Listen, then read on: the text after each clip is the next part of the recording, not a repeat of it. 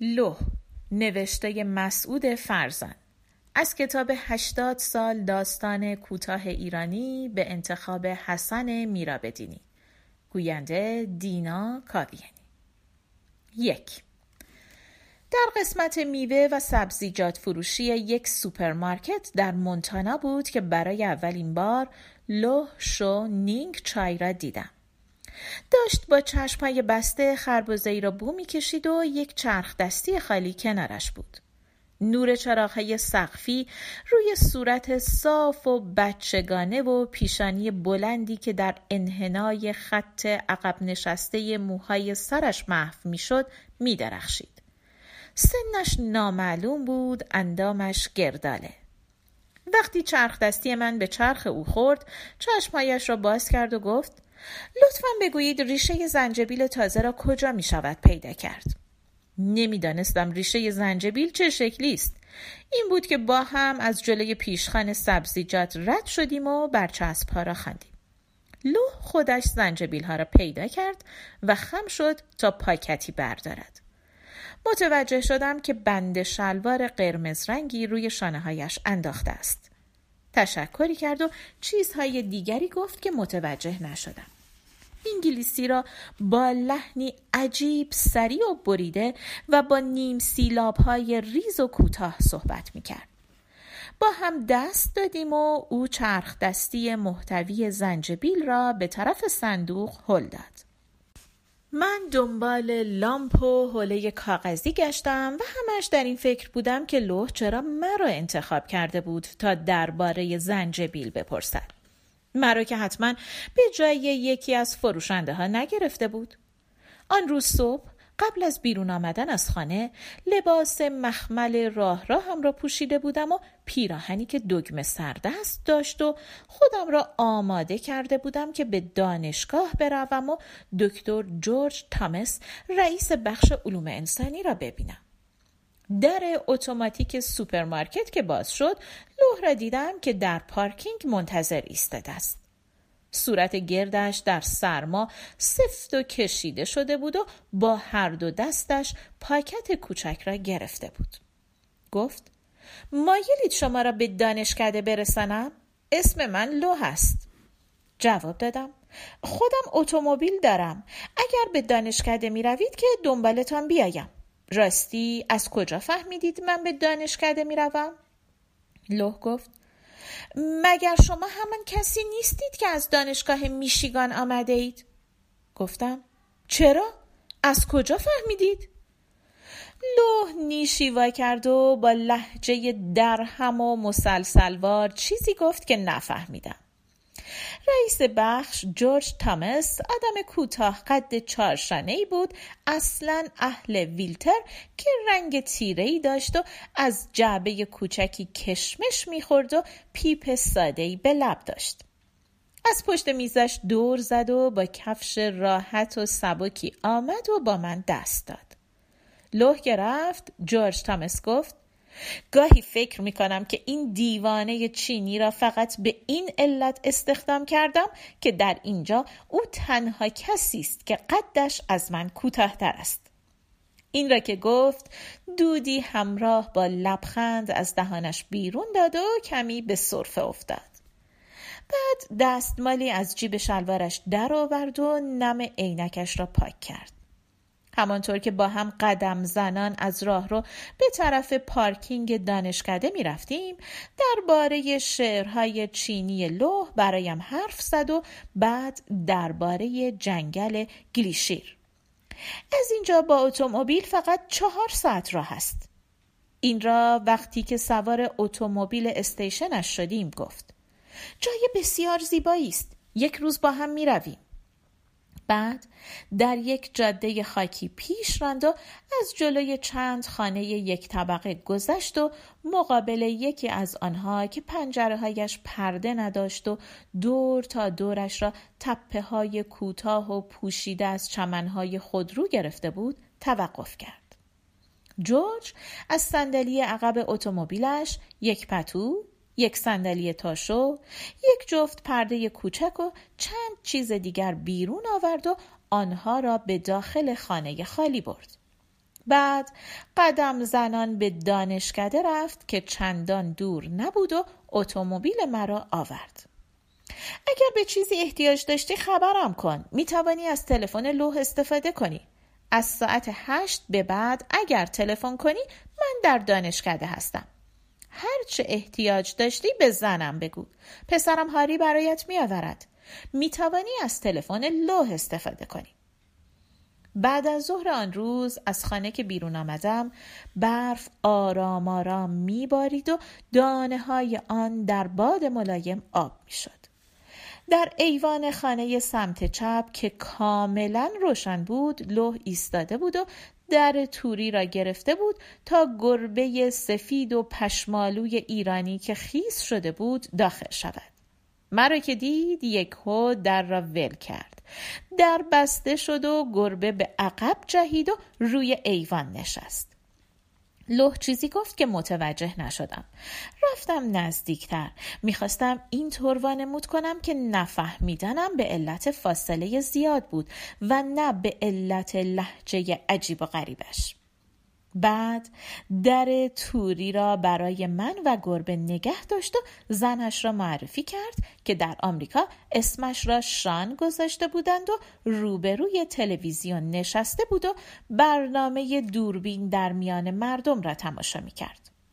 داخل خانهشان درست شبیه خانه من بود با این تفاوت که خانه آنها کاملا روشن بود و با کوسنهای کوچک و بالشتک های نرم و روکش های صندلی و پشتی های کنار دیوار که همه دست باف بود حالت پاکیزه و راحتی داشت شان به آشپزخانه رفت که از اتاق نشیمن دیده می‌شد و در مدتی کوتاه چندین نوع خوراک چینی تهیه کرد.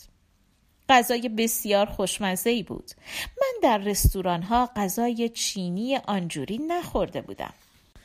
این را که گفتم لوح و شان سرشان را از روی کاسه های برنجی که دستشان بود بلند کردند و شان گفت در چین چاپسویی وجود ندارد لوح به توافق نیشیوا کرد شان اضافه کرد ماکارانی برشته اختراع آمریکایی هاست بعد از شام چای خوردیم و تلویزیون تماشا کردیم. گربه دوروبر لوح میچرخید و از سر کولش بالا می‌رفت.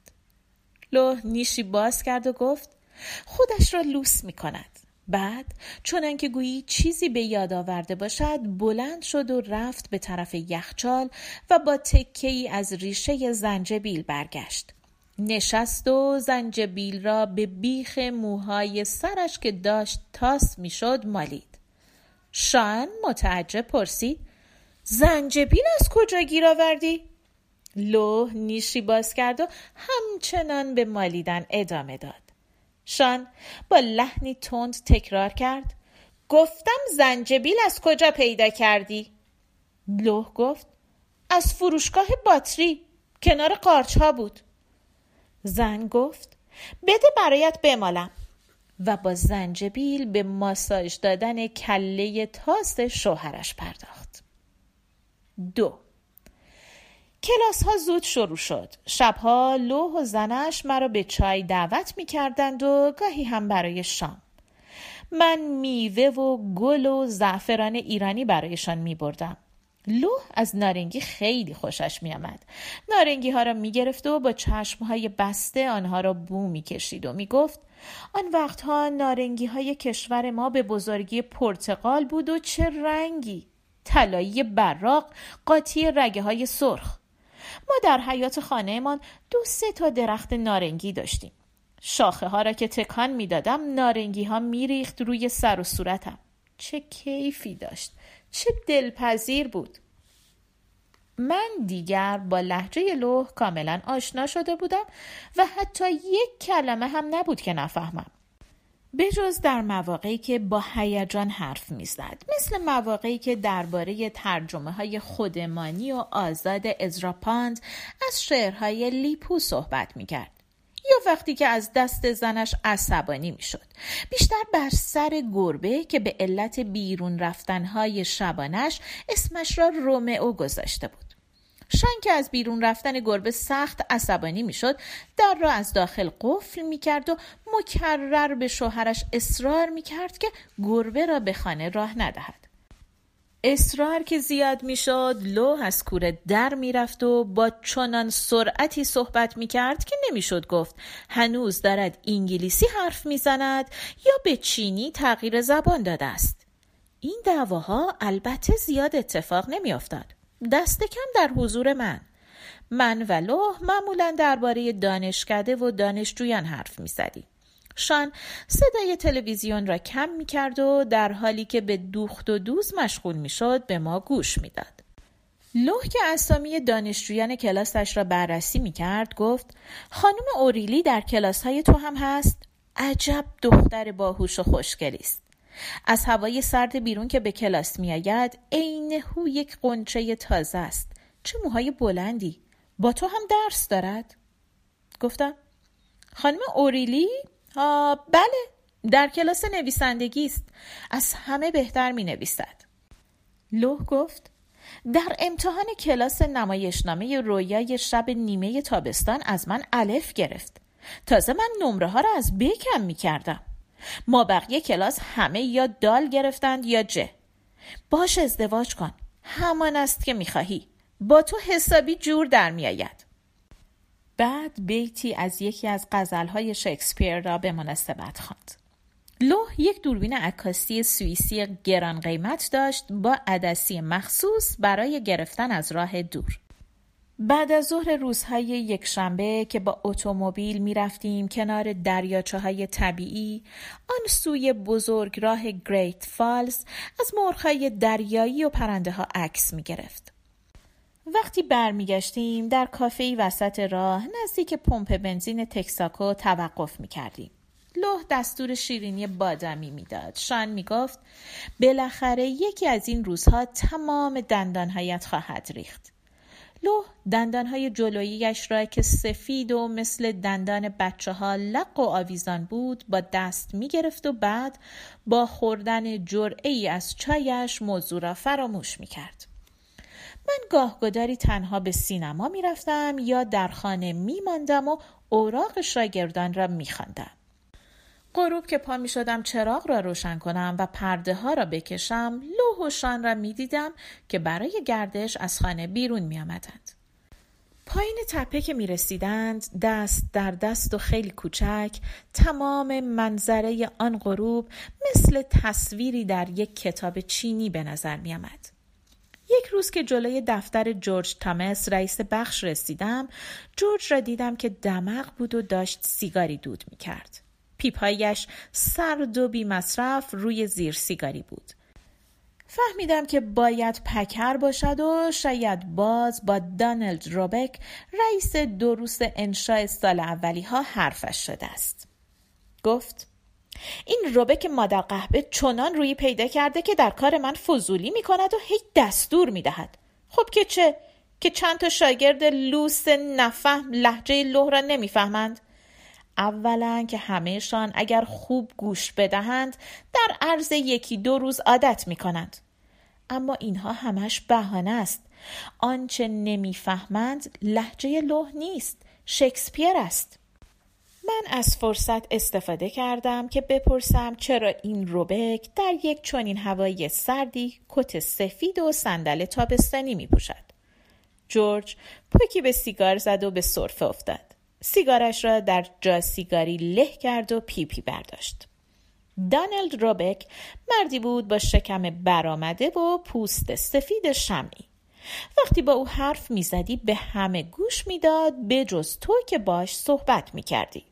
روی میزش پر بود از خرت و پرت های متفرقه و مثلا کاغذهای یادداشتی که بالای آن این جمله چاپ شده بود.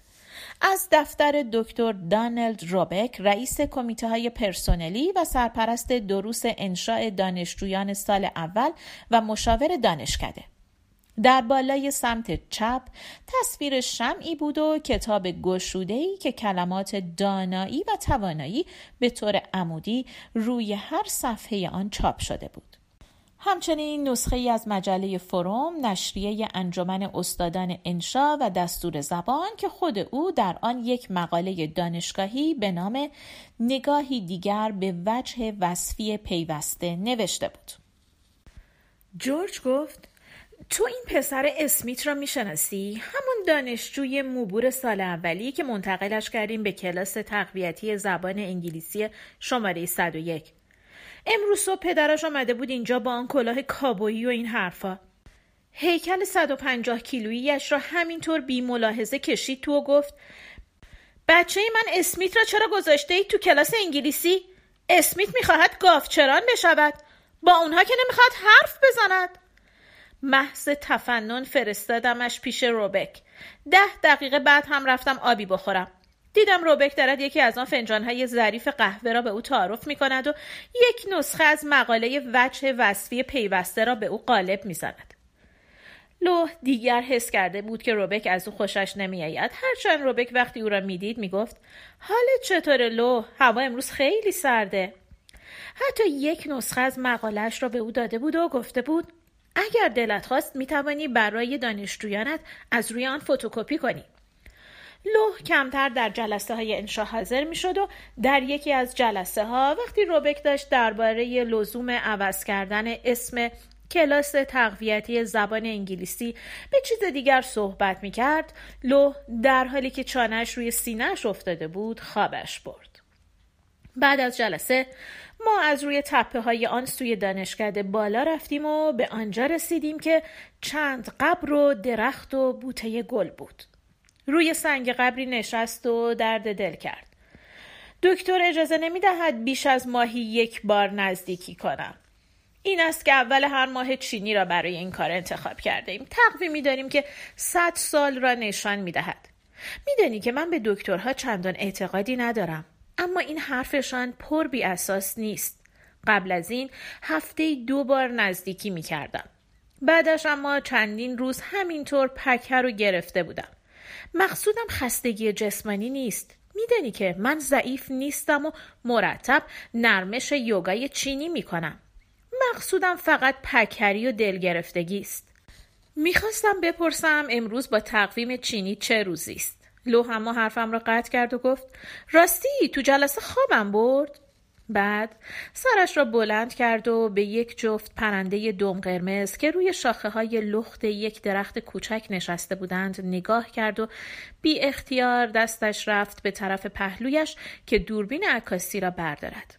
دوربین اما نبود و ادامه داد پکری همینطور سه روزی ادامه پیدا می کند اما بدترین روزهاش فردای آن روز است. به خصوص بعد از ظهرش. بعد آنچنان پکر و غمگین می شوم که دلم می خواهد یک بار دیگر هم نزدیکی کنم. نه از روی لذت البته بلکه به صورت یک نوع مرگ موقتی مثل افیون شاید. در فرموز که بودم امویی داشتم که تریاک می‌کشید. نشعه همخوابگی اما چندان نمیپاید. هرچند یکی دو ساعت بعدش احساسی که به آدم دست می‌دهد بد نیست. این را وقتی من با فاحشهای در هنگ کنگ خوابیدم فهمیدم فورا از آنجا آمدم بیرون و بی هدف در خیابانها قدم زدم شب بسیار زیبایی بود احساس سبکی می کردم و از تنها بودن حز می بردم.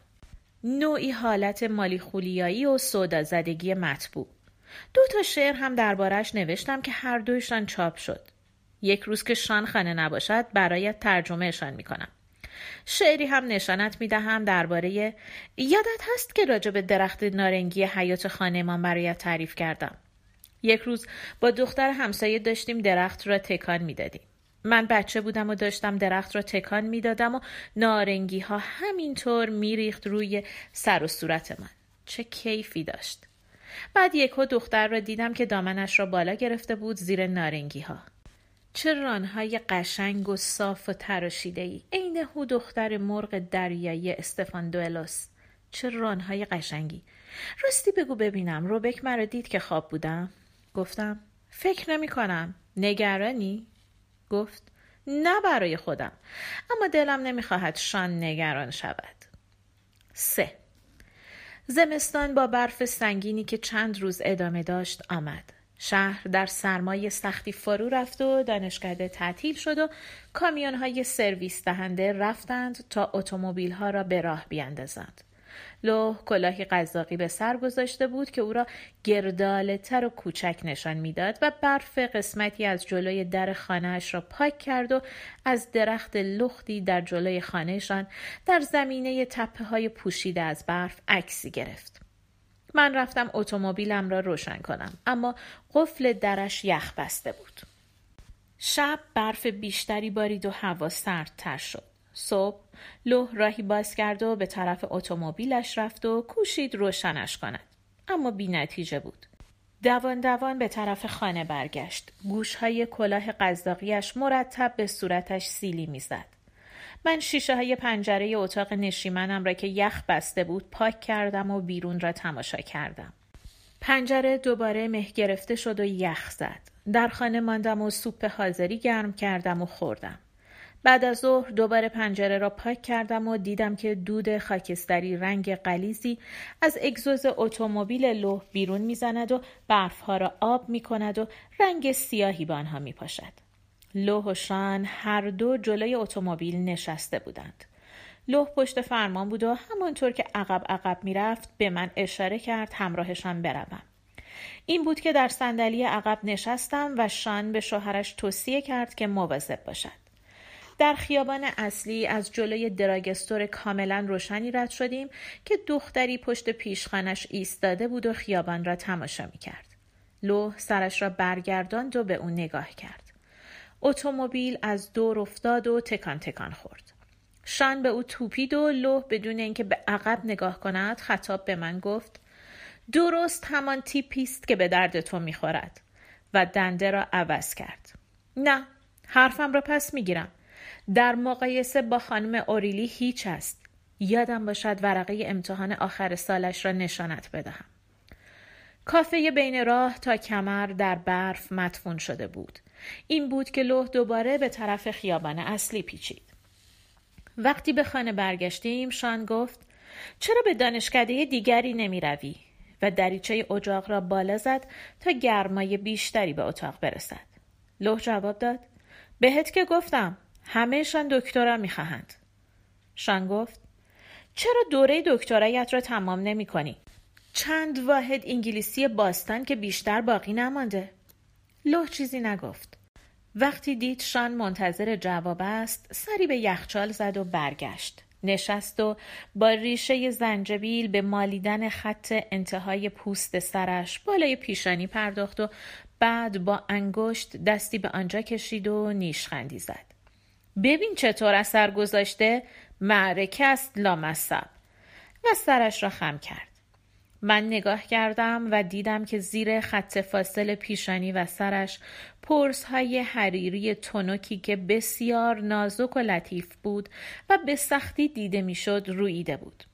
نمی‌شد گفت که رشد این موها در اثر مالیدن زنجبیل بود یا خود از قبل در آنجا وجود داشته است. شان گفت چطور است آثارت را چاپ کنی؟ چرا دیگر شعرهایت را نمی دهی به مجلات؟ لوح گفت چاپ نمی کنند.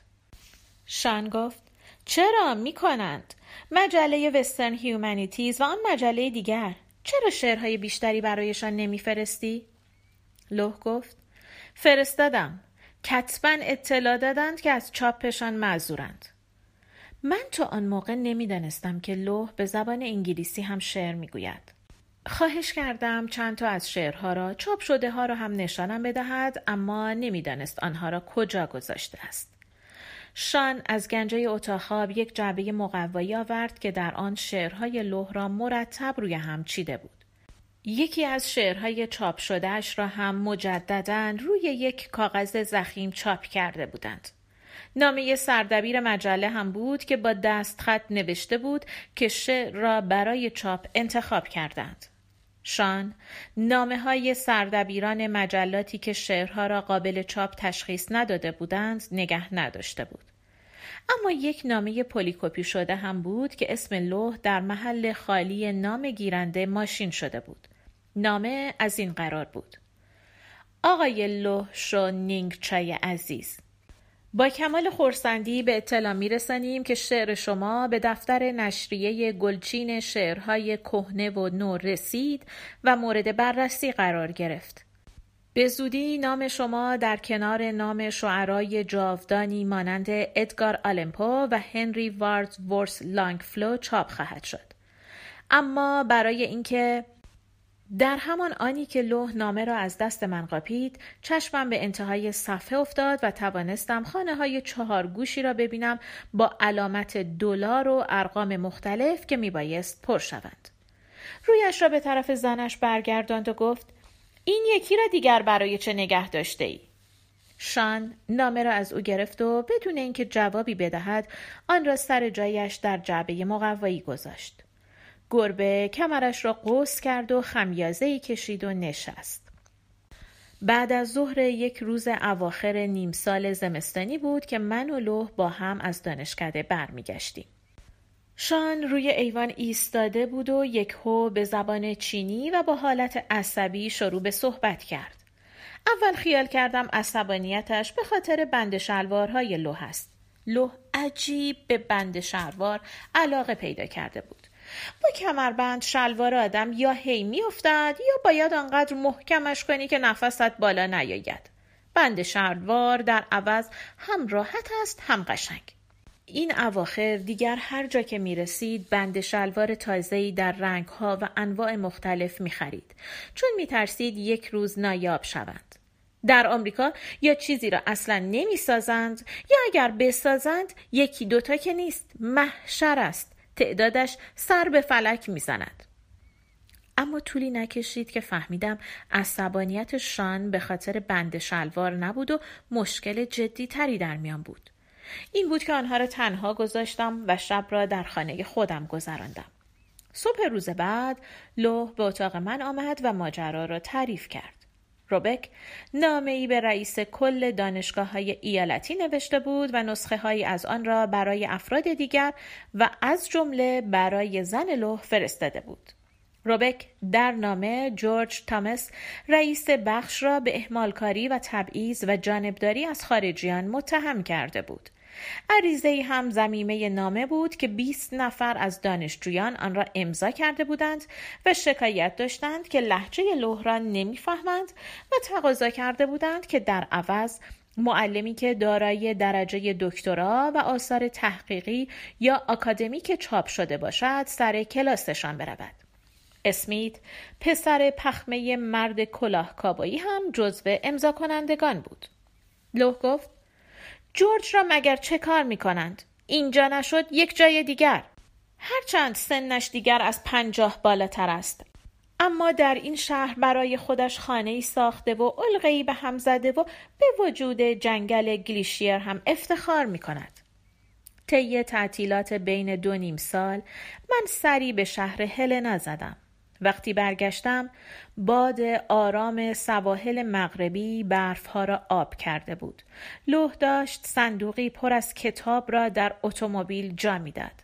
زنش داشت پرده ها را از پنجره اتاق نشیمن پایین می‌کشید. گربه روی درخت نشسته بود و حرکات لوح را دنبال می‌کرد. آن شب شام را در منزل ما خوردند. بعد از شام من چای درست کردم. لوح گفت خانم اوریلی دختر ماهی است بسیار زیبا و فهمیده است. باید باش ازدواج کنی. لحظه ای به نقطه مقابلش خیره شد و بعد لبخندی زد. می‌دانستم که او یک همچون نامه احمقانه ای را امضا نمی کند شان گفت شعری را که به یاد جورج نوشته ای نشانش بده. بعدا پستش کن. لو نیشی وا کرد و گل از گلش شکافت. ترجمه صفدر تقی زده. پایان.